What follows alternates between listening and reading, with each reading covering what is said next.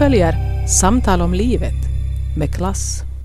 Det, det, alltså, om man säger att, att folk har en talang för någonting så har jag nog känt sen jag var ganska liten att jag har en stor talang att lyfta lådor. Lagerarbete och sånt, det, det är jag ganska bra lämpad för. Men eh, jag lämnar en framgångsrik karriär för litteraturen. Det här säger författaren Robert Åsbacka som ni ska få träffa i den fjärde delen av serien Samtal om livet med klass. Mitt namn är Ann-Sofie Sandström. Robert Åsbacka är bosatt i Sverige sedan många år men han och jag gick i skola samtidigt i Nykarleby. Fast jag minns inte honom från den tiden för han är några år yngre och när man är i tonåren så noterar man inte sådana småglid som man tyckte att de var då. Idag är Robert just under 50 och jag lite över. Jag blev faktiskt bekant med Robert för ungefär tio år sedan då han just hade kommit ut med romanen Döbelns gränd och jag gjorde en intervju med honom för ett radioprogram. Kom in bara! I februari i år fick jag veta att Robert Åsbacka var på besök i Nykarleby. Jag bad honom komma hem till mig en kväll för att prata om klass eftersom han medverkar i Schilds klassantologi Obs klass från hösten 2009. Medan vi småpratar och beklagar oss över den otroliga kylan då i februari så påminner jag Robert om att vi faktiskt pratar lite om klass också i det program jag gjorde ett år tidigare om att växa upp som kille i Nykarleby. Det jag har tänkt på genom hela uppväxten är klass. Jag vet när jag var 15 var jag redan väldigt, eh, väldigt klar över klass. Det var jag. Och jag var politiskt intresserad. Jag var inte aktiv på något sätt men jag, jag blir fortfarande arg när jag säger, jag bara säga klass så blir jag skitförbannad. Och det blir jag redan när jag var, det blir jag när jag var 15. Och det har hängt i, det ändrar ingenting. Men vad du blir förbannad på? På hur det ser ut helt enkelt. För att man faktiskt eh, värderar folk utifrån var de är födda. Man föds till ett visst yrke och man föds till en viss position i samhället och den ska man hålla. Det, det är klart, idag är det ju tillåtet att förändras men, men, det här pratet om att man föds med samma förutsättningar, att man ska färdas samma sträcka, att man har samma möjligheter, det är bara skitsnack. Det fanns inte då, det finns inte idag. Vad var det som fick dig att bryta dig ur det här då? Ingen aning. Det sa alltså Robert Åsbacka i februari 2009 när jag pratade med honom på den lokala puben i Nykarleby. När jag sen träffade honom i år så frågade jag hur det kommer sig att han redan som 15-åring tänkte i termer av klass. Hade han månne kommit i kontakt med några vänstermänniskor? Nej, det hade jag inte gjort. All sorters vänstergrupperingar så lyckades jag undvika ända till 28 års åldern. Tror jag faktiskt. Oho. Japp. Men eh, jag tror nog det var mer, mer att, att jag, jag såg ju vad mina föräldrar arbetade med och hur det var på arbetsplatserna. Jag såg liksom vad systrarna började arbeta med. Jag tror det är därifrån.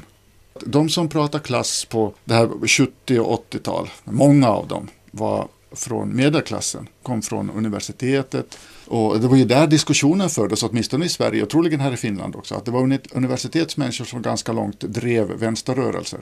Medan arbetarklassens barn liksom åkte stora amerikanska bilar och drack öl. Och det var ju den linjen jag var inne på. Och jag umgicks ju med, med folk som, ja, som kom från samma bakgrund som jag allihop. Vi kom allihop därifrån. Och vi höll inte på med några vänstergrejer överhuvudtaget. Och det fanns inte ens någon som kom och predikade det här åt er? Nej, inte vad jag kan komma ihåg. Inte alls. Så att på det sättet så, så brydde vi oss inte om klassdebatter och klassdiskussioner överhuvudtaget. Men jag tror nog alla, alla tror jag nog vi visste ändå vart vi hörde och var vi kom ifrån. Och vad våra framtidsutsikter var. Men hade du inga kompisar då på den tiden när du var tonåring här i Nykarleby som uttryckligen strävade efter någonting annat som medvetet försökte på något vis komma upp sig som man säger, som försökte uh, skaffa sig en bättre utbildning eller någonting för att komma bort från det här slitsamma arbetartillvaron? Alltså från det här kärngänget som jag umgick, umgicks i så var det nog bara någon enstaka och de blev, tror jag, ingenjörer. Men det var nog det enda. De flesta, de flesta gick nog in i arbetaryrken utan att ens gå via yrkesskolan? Yrkesskolan gick nog någon enstaka i, men de flesta gick i folkhögskola. Mm, ett år för att, just för att få bo på internat och ta det lugnt. Jag själv gick till Sjömansskolan och min, en av mina bästa vänner gick i Sjömansskolan. Sen gick flera stycken i folkhögskolan. Men folkhögskola här nära till eller får du längre bort i folkhögskolan? Nej, kristliga folkhögskolan i Nykarleby. Okej. Okay. Ja, det var som efter nian. Så gick, tionde året, ja. Tionde. gick man ett år och så, och så började man arbeta. Ja, det var som att man lite förhöjde grundskolbetyget. Ja, precis. Ja. ja, så var det. Ja. Mm. Hur länge gick du i sjömansskolan då? Jag gick det kort, kortaste möjliga, jag gick en termin.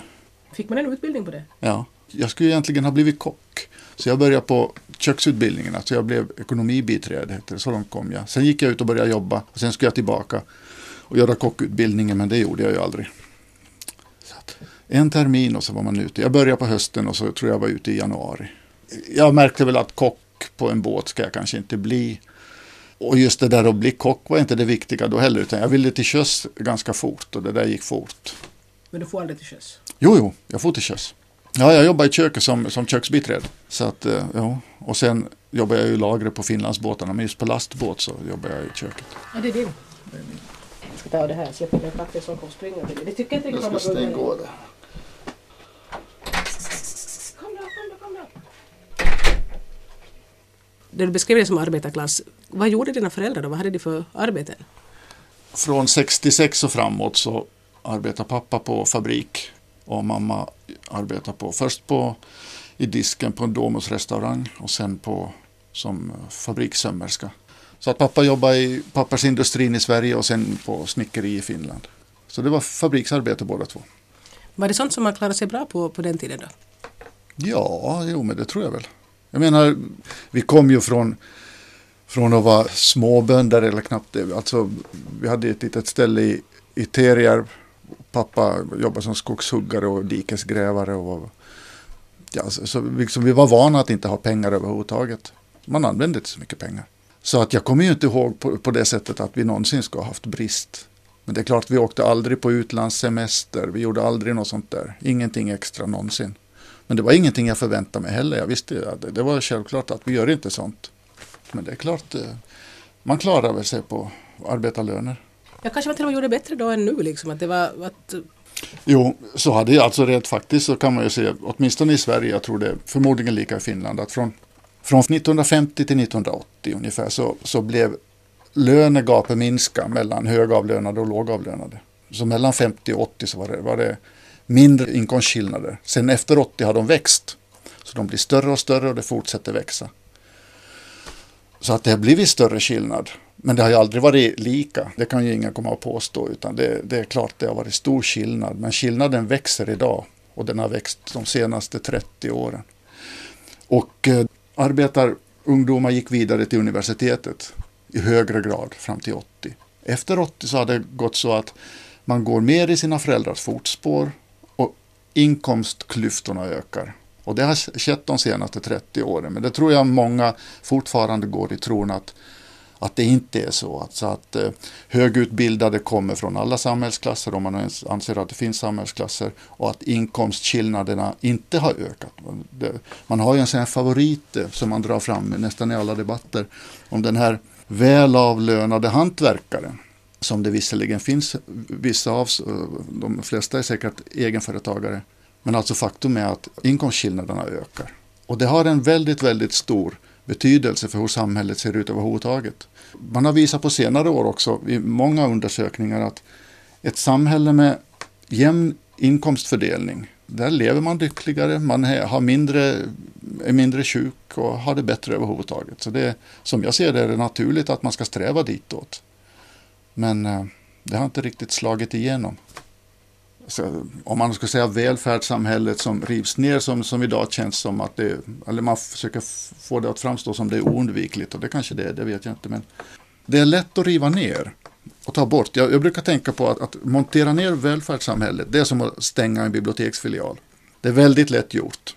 Sen börjar folk protestera och så då, då ger man tillbaka lite grann. Man säger att okej, okay, först minskar de öppettiderna, sen säger de att ja, men biblioteket får vara kvar men det drivs inte längre i kommunal regi utan vi gör istället så att frivilliga organisationer får ta över. Så väntar man ett år och sen lägger man ner det, ingen protesterar för att det har ju inte blivit som man vill ha det. Och så alltså att lägga ner en biblioteksfilial eller ett bibliotek, det är nästan omöjligt att bygga upp igen. Och det känns lite likadant med välfärdssamhället. Alltså det, här, det är lätt att montera ner, det är mycket, mycket svårt att bygga upp. Och det inverkar så otroligt mycket på vanliga människors vardag. Det är inte någonting abstrakt politiskt beslut som man tar. Det, det påverkar oss hela tiden, överallt och på alla plan. Så att. Eh, vi kom lite in här på nedmonteringen av välfärdssamhället. Men nu går vi tillbaka till Robert Åsback och jag frågar honom vad det var han ägnade sig mest åt före han blev författare på heltid. Det är nog lagerarbete av olika slag. lossa och lasta långtradare och, och arbeta i lager. Det är alltså om man säger att, att folk har en talang för någonting så har jag nog känt sen jag var ganska liten att jag har en stor talang att lyfta lådor. det, det vänta, vänta, jag tror jag har någonting jag måste flytta mm. här. Nej, liksom men, blivit... alltså just eh, lagerarbete och sånt, det, det, är jag ganska bra lämpad för. Men eh, jag lämnar en framgångsrik karriär för litteraturen. Så världen har gått miste om en ja. bra lagerarbetare för att du började ägna dig åt att skriva böcker. Ja, hur, kunde, hur kunde du göra sådär? Nej, men, Tänk hur många lager som blir misskötta på det här sättet. Ja, ibland måste man ta svåra beslut.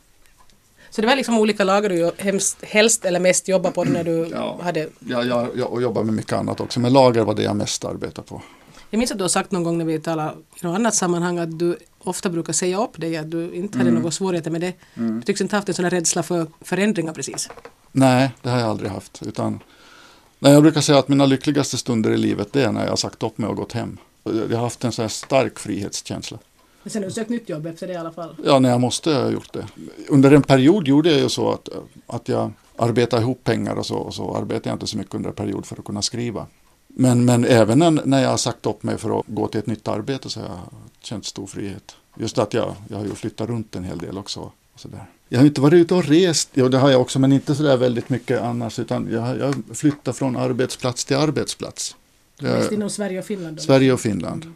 Men det, det, var ju också på den tiden, det här var ju då från sent 70-tal in, in på 90-talet. Och då fanns det ju arbeten att få. Nu vet jag inte, nu har det ändrat på, på många sätt, men, men då fanns det, inte som man kunde välja och vraka, men det fanns arbeten att få. Så om jag skulle knalla upp på arbetsklassbyrån i Jakobstad idag så kanske det inte skulle finnas något lagerarbete åt dig, eller vad du skulle vilja? En avdankad författare i 50-årsåldern. men du, du kan ju dra på din tidigare karriär som lagerarbetare. Ja. Nej, men jag tror det är svårt. Jag, jag läste precis en väldigt intressant bok av Christian Lundberg, Jarden. En svensk författare som han har gett ut ett tjugotal böcker. Han är lite yngre, han är född 66. Ett tjugotal böcker han gett ut. Plötsligt fick han skulder i kapp honom. Så han, fick, han kom från arbetarklass också. Plötsligt fick han lämna allt och gå tillbaka och börja jobba i, i Malmö hamn med att flytta bilar som kommer med, med fartygen. Jag har också jobbat med det i Åbo hamn. Så du vet vad det är frågan Jag vet om? ungefär vad det handlar om. Och han blev anställd av bemanningsföretag. Men han var beredd att ta allt, vad som helst nästan. Han har arbetat med massor med arbeten för men han hade mycket svårt att få någonting. Väldigt svårt att få ett jobb. Och sen det han får har nästan ingen trygghet alls, ingen anställningstrygghet, ingenting. Så att idag hade hårdnat betydligt på alla plan. Och när man läser om hur, hur han var anställd av ett bemanningsföretag hans anställningstrygghet, när jag jämför med den, den med den anställningstrygghet jag hade när jag arbetade med liknande arbeten i Åbohamn på 80-talet som dagavlönad. Jag åkte ner på morgonen, blev anställd och var utan jobb på kvällen. Så är det ungefär samma trygghet vi hade. Men om du sökte sånt då när du var där i Åbohamn så du ville ha då en dag i taget och sådär, eller hur var det? Ja, då ville jag ha det. Jag skrev på den tiden och då kunde jag räkna ut precis hur mycket pengar jag behöver. Och, och arbetade jag då två skift på fredag så kunde jag vara ledig en vecka. Och så höll jag på då. Så för mig var det bra. Men om man inte vill ha det, då är det en helt annan sak. Har man en familj hemma och försörja, så då är det inte kanske riktigt lika roligt att cykla hem på morgonen. Efter att inte ha fått arbete, man cyklar hem ner klockan sex och så blir det nej. Och så hem igen och så hoppas på bättre tur nästa dag. Jag har, jag har ju alltid haft, och det kände jag igen också från Christian Lundbergs bok, att han, han, han skriver då om, han alltid har känt att en dag kommer liksom allt att dras undan. Och han faller ner igen och hamnar där han börjar. Det har jag alltid känt, hela tiden. Och jag, jag har tänkt att det är ingen panik, utan jag går tillbaka till de arbeten jag har haft. Jag, har, jag skulle inte ha någonting emot det. Men ju äldre jag blir och ju hårdare det blir, jag inser att det inte funkar inte längre. Och jag genom alla år har jag sagt åt, åt min fru att nej, nu, nu börjar jag köra långtradare och länge, länge har jag tänkt på att jobba som på fängelser inom kriminalvården. Men jag menar, det, det, det, det är inte realistiskt längre. Numera säger hon bara ja, ja. Så, att, ja. så det är nog inte så lätt. Men har du något skede då efter att du började skriva på riktigt försökt ta dig tillbaka till de gamla yrkena som du hade i hem? Nej, det har jag inte gjort. Jag har inte, har, jag har inte varit tvungen att göra det. Ett skede på 90-talet var jag illa ute. Då sökte jag väldigt mycket jobb runt hela Sverige. Men, men det var en period, sen löste det sig. Fick du ingenting? Nej, men då sökte jag inte, då sökte jag inte alla jobb som Nej, fanns, okay. utan då sökte jag sådana som jag ville ha. Men efter det så har, har jag inte behövt. Jag har arbetat på universitetet och, och lyckas. Jag, på, jag jobbar på 90-talet jobbade jag på bibliotek runt om i Stockholm och jag jobbar på Kulturhuset och sådär. Ja, Kulturhuset arbetade jag faktiskt som, som byggare. Men det var ju, jag fick ju se konstnärer varje dag så det var ju, det var konst. Men jag byggde. Mm. Ja. Robert Åsbacka nämnde universitetet. Jag ber honom berätta hur han kom sig dit eftersom han inte hade gått gymnasiet i Finland. Till universitetet? Ja, det, jag kom in på en regel som fanns, 25-4 hette den. Är man över 25 år och har fyra år i arbetslivet så har man möjlighet att komma in på universitetet. Man var tvungen att göra engelska, skriftligt, muntligt. Eh, att man hade liksom motsvarande gymnasieengelska. Det var vad som krävdes. Men vad var det som fick dig då att få intresse för universitetsvärlden och att börja studera på det sättet? Nej, det hade jag haft. Jag började, när jag började 88 kanske i Stockholm. Då hade jag nog varit på väg dit redan i 28 år. Jag läste ju på egen hand. Jag höll på, alltså det gick parallellt. Jag ville skriva och jag ville in på universitetet. Det var det jag ville syssla med. Så att jag läste ju på egen hand. Jag höll på i 28 år och läste på, först på måfå och sen fick jag ju mer riktning. Men jag frågade aldrig någon överhuvudtaget hur man bär sig åt. Men jag hade läst de gamla arbetarförfattarna och visste att det fanns något som heter Hermods brevkurser. Det fanns kvar på 80-talet så jag beställde material från Hermods. Eh, men jag tyckte det var så tråkigt så jag skippade det. Men jag, jag gjorde så istället till exempel med engelska. Så kom jag, då läste jag, jag hade ju bara från grundskolans engelska. Så då läste jag parallellt helt enkelt. Jag läste, började läsa engelska romaner. Först läste jag en svensk och en engelsk översättning. Sen började jag bara engelska romaner, roman på roman. Det tar ju inte många böcker innan man kan. Så på det sättet gick det. Men du hade aldrig på den tiden du bodde i Finland när du bodde i Åbo där och jobbade i hamnen, det finns ju Åbo Akademi, du kände inte någon dragning till att på något vis försöka nästla dig in där? Nej, jag hade ingen tanke på det överhuvudtaget. Och jag tror, jag, jag vet inte om det var så, men jag, jag, antar att det var svårare att ta sig in där, att inte den här 25-4-regeln fanns. Det vet jag inte, men, men jag har, det är möjligt att det var någon sån anledning till att jag flyttade över till Sverige. Att, att jag visste att där fanns en möjlighet att ta sig in. Och nej, det var nog Sverige jag siktade på när du for till Sverige så fanns det liksom i bakhuvudet att du nog ville liksom ha en högre utbildning, att du var lite... Det var egentligen inte utbildningen som var, var främst intressant, det var litteraturen som var intressant. Utbildningen det spelar ingen större roll, utan det var från tidigt 80-tal, jag åkte till Sverige första gången 84-85, sen var jag i Finland och så åkte jag dit igen 87 och framåt. Och jag var nog inriktad på just att skriva och läsa litteraturvetenskap för att få tillgång till allt det här som jag visste fanns, som, men som jag inte kunde hitta fram till själv. Jag läste ju massor hela tiden, men jag visste att det finns mer. Och där ville jag in på litteraturvetenskapen. För att på något sätt få handledning och någon som visar vägen in dit. Själva utbildningen var inte den som var... Jag tror inte jag tänkte att jag ska bli eh, vad man nog kan bli. I så fall ska jag ha läst någonting som ger en riktig utbildning, alltså kulturvetarlinjen eller någonting som många gick. Men jag gjorde ju inte det, jag tog enstaka kurser. Jag läste bara det, det som jag tyckte var intressant. Jag läste litteratur upp till hur långt jag nog läste. Ja, sen så småningom forskarnivå, men, men i början litteratur, sociologi, filosofi och någonting annat också. Jag, jag plockade kurser som jag tyckte jag ville ha. Det var, det var ingen plan och ingen, ingen att jag tänkte det här är bra för ett framtida yrke. Robert Åsbacka var 28 år gammal när han inledde sina studier vid Stockholms universitet. Och jag kom ju dit, alltså jag kom direkt från Saab-Scania i Södertälje. Jag vet, jag jobbade ena veckan på Saab-Scania, och nästa vecka började jag på, på universitetet. Jag gjorde ju från första början så att jag var inte där mer än, än jag måste. Jag åkte in på föreläsningarna och sen åkte jag hem. Jag bodde i Södertälje utanför Stockholm och läste. Och så in på en föreläsning. Jag, jag, jag hade inte alls det här studentlivet du nämnde någonting i det här, det här essän i den här klassboken om att du något skede där på universitetet började känna av det här klassgrejen. Ja, alltså det berättade jag inte i den här. Jo, jag berättade det också, men det här jag tänkte säga nu, det, det skrev jag i en, en essä för många år sedan, nästan ja, närmare tio år sedan. Och det, vad jag minns på universitetet var första gången jag riktigt konfronterades med det. Vi var ett gäng som gick och åt lunch efter en föreläsning. Och jag minns inte alls vad vi pratade om, men vi gick till matsalen och så precis när vi skulle sätta oss där med våra brickor så, så var det en som sa arbetarklassen finns ju inte längre. Alla de här jag satt med, de, de, var, de var från stabil medel, mer eller mindre stabil medelklass. Och jag kommer ihåg det där så tydligt, liksom, för att det, det låter inte som någonting om man, om man, inte har varit inne i det, men det var hela min identitet som inte plötsligt finns. Och då förstår jag förstås att man kan säga att arbetarklassen som vi tidigare känner den och så vidare, Men då slog det mig äh, verkligen, och, och, det hade jag förstått också på universitetet tidigare, att alltså, de erfarenheter jag bar med mig, som ändå är vissa erfarenheter, de betyder ingenting där. Och, och just det här att, att en, en sån säger arbetarklassen finns inte längre. Så står han där med en bricka i handen, ska precis sätta sig och äta. Det står personal som har serverat honom just. Det sitter en i kassan han har betalat. När han har ätit så kommer folk att bära ut brickan som han ställer i en ställning, diska den. Allt han äter har kommit med en lastbil på morgonen. När vi går därifrån så kommer hela lokalen att städas. Det här fattar han ingenting av. Jag vet inte hur han tänkte att det gick till. Men liksom den som står i disken eller den som kör lastbilen eller den som sitter i kassan tillhör arbetarklassen. Men den finns plötsligt inte längre. Och det betyder bara då att arbetarklassen betyder ingenting längre. Så det var så jag såg det. Alltså för honom betyder det ingenting.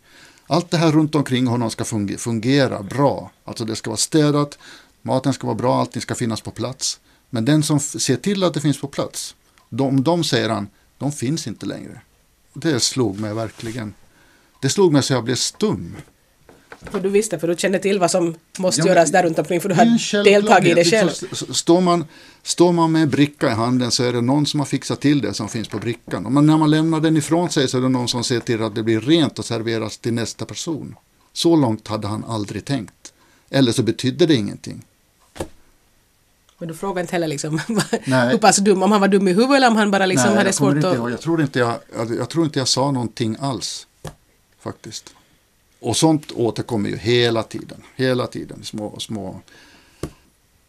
Alltså den här klassdiskussionen här i Finland och också i Sverige är ju väldigt yrvaken. Och, och, många som uttalar sig, visst många kan veta mycket, men många som uttalar sig är sådana nog som är vana att uttala sig, men inte har tänkt på klass sedan de läste om Marx på högstadiet. Ändå uttalar de sig 10-15 år senare med stor säkerhet om klassamhället om hur det ser ut och hur det har utvecklats utan att någonsin tänkt över det. Utan det är bara, ja, det finns inte eller ja, det, det, det är ungefär som att en åker, tar bussen till jobbet på morgonen och gör det varje morgon och så diskuterar man klass och så säger den här mannen att nej men klassamhället det finns inte längre. Jag åker buss varenda dag till jobbet. Jag har inte sett en enda sotig gruvarbetare. Så arbetarklassen idag består till största delen av kvinnor i offentlig sektor och en, inom handels, kassar och, kassor och så vidare. Det, det, det, ser inte likadant ut som det gjorde förr, men det har inte ändrat väsent så, så, så väsentligt. Alltså det handlar fortfarande om arbete med ganska låg lön och som sliter mycket på kroppen och där man har litet inflytande över sitt eget arbete. Vi pratar vidare om allt möjligt och i något skede frågar jag Robert Åsbacka vad han själv anser att är det som mest har gjort honom till den person han är idag. Bakgrunden, absolut. Utan, utan tvekan. Alltså, just det här med klass är för mig mycket, mycket viktigare än alla språk, språkstrider och flytt mellan Finland och Sverige. Det är bara skillnaden mellan Finland och Sverige. Det är ingenting jämfört med, med klass för mig. Min bakgrund, det är nog, det har definierat mig väldigt starkt. Och det är klart, det, det, har, det har blivit viktigare just i och med att jag, om jag skulle ha stannat så skulle det vara så självklart så då behöver man inte tänka på det. Men i och med att jag har flyttat så blir det så uppenbart att man kommer från ett sammanhang in i ett annat där man inte riktigt passar in på många sätt eller det skaver på olika sätt. Då blir man medveten om det och då, då blir det ju mer viktigt. Man, man börjar titta på varför är det så och, och jämför och, och se var man kommer ifrån och hur det har påverkat ens liv och sådär. Så det är nog väldigt viktigt. Jag frågar Robert Åsbacka om man i något skede medvetet börjar sträva efter att ta sig bort från arbetarklasstillvaron. Så tänkte jag aldrig. Utan jag tänkte inte heller att jag skulle komma mig någonstans. Utan jag tänkte bara att jag ska skriva. Jag ska skriva böcker. Och sen vad det innebar. Liksom, att jag, om jag kommer ifrån någonting med det eller om jag kommer till någonting med det. Det spelar ingen som helst roll. Det var inget jag tänkte på. Det var bara så att jag ska skriva böcker. Hur bär man sig åt då? Jo, man läser och skriver. Så började jag läsa och skriva. Och resten har följt med. Allting annat har skett per automatik. Jag har inte försökt lämna någonting, jag har inte försökt komma till någonting. Jag har försökt skriva böcker. Det är det enda. Men hur ser då Robert Åsbacka på sin klasstillhörighet idag? Jag lever ett medelklassliv, men jag är, jag är inte riktigt medelklass. Jag bottnar inte i medelklassen. Men när du säger att du inte bottnar, vad... Nej, det, det, ja, det ligger ju inte i min uh, uppväxt, utan det har ju kommit på senare år. Så att det finns ju ingen sån här uh, grund ska, ska man kalla det trygghet, men, men jag är inte medelklass från födseln. Så att eh, jag kom in i det. Det är klart man påverkas mm. på olika sätt. Men, men ändå, om det kommer till diskussioner om, om arbete, om politik, om skatter, om klass överhuvudtaget med mina Stockholmsvänner, då vet jag att det, då, då, då blir det kollision efter en stund. Där ligger vi inte på samma linje. Däremot eh, i viss mån med litteratur och musik och sådär, det, där går det bra. Men, men just med, speciellt med klass, men också om det gäller utbildning och mm, eller politik överhuvudtaget. Din svenska fru då, vilken sorts samhällsklass kommer hon ifrån? Ja, det här, det här brukar vi bråka om så vi pratar inte så mycket om det. Hon, hon, eh, jag säger att hon kommer från en eh, Stockholms lägre medelklass och det går hon väl med på. Hon definierar sig lite lägre än så. Hon definierar sig nästan som arbetarklass. Men hon har, hon har arbetat i sådana yrken tidigare. Och hennes mamma kommer från arbetarklass. Hennes pappa var småföretagare. Och han och hans föräldrar hade ganska många skomakerier i Stockholm. Så de, på det sättet hade de det bra. De hade, och ha liksom, så de kunde skaffa en jättestor lägenhet i Stockholms innerstad och sånt som, som finns kvar. Så jag, jag säger att de är medelklass. Och eh, när jag säger det så blir hon lite förbannad. Och då säger jag att ja, men så är det. För du vet. ja, precis. Och då blir hon ännu argare. Så att, ja. Var har ni träffats då? Vilka sammanhang har era cirklar liksom? Vi träffades på en tai chi-klubb i Stockholm på 80-talet. Tränade båda tai chi. Fanns det tai chi redan på 80-talet i Stockholm? Ja. Hon hade tränat i en annan klubb tidigare och så kom hon till den klubben jag tränade i. Just så? Japp, så gick det. Håller ni fortfarande på med det? Ja, hon har lagt ner. Jag tränar fortfarande. Det har gått parallellt med, med skrivande. Alltså när jag gav ut min första bok, strax efter började jag träna. Och sen när jag fortsätter, jag lite uppehåll när barnen var som minst, men nu, nu är jag igång igen och tränar nog som för 20 år sedan. Alltså hur kom du i kontakt med det till att börja med? Liksom, var det något som var på mode i Stockholm redan då? Nej. Eller? Nej, det var så här att jag, jag skrev så mycket så jag kände att jag, jag behövde någonting som får, får kroppen att orka. För huvudet ville fortsätta men kroppen orkar inte. Och så var jag lite lat så jag ville ha någonting som inte är så svettigt. Och samtidigt ville jag träna kampkonst. Och de flesta som tränar tai chi tränade inte som kampkonst men jag hittade en klubb där man tränade som, som en kampkonst. Och så när jag precis hade börjat så märkte jag att det, det är ju svettigt och, och så. så att, men, men sen har jag fortsatt så att det var den vägen. Jag har haft turen också genom åren att ha väldigt bra lärare och sådär. Så. Jaha, så vad så du träffade din fru då? Ja sämre sätt kan man säkert träffa folk på. Jag, menar. Ja. jag berättar för Robert Åsbacka om en heimlaga teori som jag har angående vem folk gifter sig med. För jag tycker mig ha kunnat märka att unga människor gärna frilansar i andra samhällsklasser än den de själva kommer ifrån. Men när det sen är dags att stadga sig så fastnar många ändå för någon som har ungefär samma klassbakgrund. Kanske för att det känns tryggt och hemtamt och man slipper känna sig obekväm. Själv tänkte jag ju inte i termer av klass när jag var i tonåren, men efteråt har jag kunnat konstatera att ett par av mina tidiga pojkvänner helt klart kom från en betydligt högre samhällsklass än den jag var van att röra mig i. Jag vill inte påstå att de här relationerna tog slut enbart på grund av klassmotsättningar, men kanske det var en bidragande orsak. Så månne det ligger någonting i det här att man söker sig till någon med samma klassbakgrund? Absolut, det tror jag absolut. Så är det. Han du också frilansa i andra klasser? Jag har aldrig frilansat på just på kärleksfronten utan jag har haft fast anställning första gången i 12 år och sen i 17 eller vad det nu kan vara andra gången. Så att just det här med frilansande har jag väldigt lite erfarenhet av. Mm. Inte sådana kortare liksom förhållanden när du var i tonåren och sånt att du skulle vara i ja, några jo, veckor, ja, månader och sådär? Ja, det är klart. Jo, visst. Men jag vet vad, jag kommer inte ihåg. Eh, alltså just klassbakgrund. Mm. Nej, men faktiskt nu när jag tänker efter så nej, jag har aldrig varit högre upp än lägre medelklass. det är kanske därför jag har haft så långa förhållanden. Okej, okay, men det låter ju bra. Någonting du vill tillägga om det här som... Nej, jag tror det är bra. Det sa Robert Åsbacka. Nästa vecka samma tid kan ni höra Sofia Ernroth i det femte programmet i serien Samtal om livet med klass. Och ifall någon är intresserad av de program som redan har sänts så kan jag berätta att de finns alla tillgängliga på arenan.